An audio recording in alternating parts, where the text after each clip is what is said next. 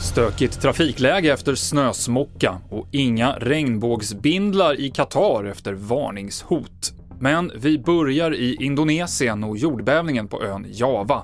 Över 40 personer har omkommit och hundratals skadats i ett skalv på eftermiddagen idag lokal tid, enligt myndigheter. Många människor har brutit armar och ben eller fått andra skador när byggnader rasade samman över dem och det har också varit flera jordskred. Indonesien ligger inom den så kallade eldringen och drabbas ofta av jordskalv, vulkanutbrott och tsunamis. I södra Sverige så har kraftiga snöfall ställt till det i tågtrafiken med inställda avgångar och förseningar och ute på vägarna med avåkningar, bland annat i Uppsala där Erik Jansson jobbar som bärgare. Ja, det är fullt upp i alla fall. Folk ligger lite överallt det är inte många som har fått på vinterdäck riktigt än, så de är ju på väg dit på morgonen nu när det snöat som värst här i stan. Och då, då har de glidit i diket lite kors och tvärs. Och vad tänker eh, en bärgare om att folk ger sig ut med vinterdäck? Eller med sommardäck menar jag.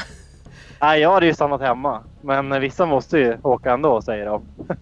Men eh, det är bara att man får ta det försiktigt. Man kan ju inte köra som vanligt. Och tågtrafiken från Stockholm kommer få dras med följdförseningar under dagen, men är igång efter ett elfel som gjorde att tågen inte kunde lämna depån under morgonen. En av dem som fick vänta länge var Emmy Alasalmi. Jag har ju fått vänta tre timmar. Jag skulle ha åkt eh, halv sju i morse. Eh, så förhoppningsvis ska jag få åka nu om bara några minuter.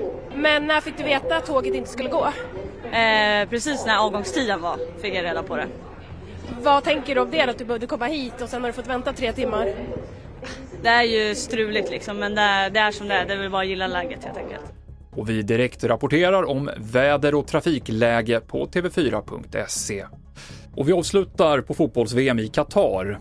Sju av de europeiska landslagen överger nu den gemensamma planen på att låta lagkaptenerna bära en regnbågsbindel för att stötta hbtq-personer. Anledningen är att Fifa hotat med att spelarna skulle få ett gult kort vid avspark. Tre av länderna, England, Nederländerna och Wales, spelar sina VM-premiärer idag. Det avslutar TV4-nyheterna med Mikael Klintevall i studion.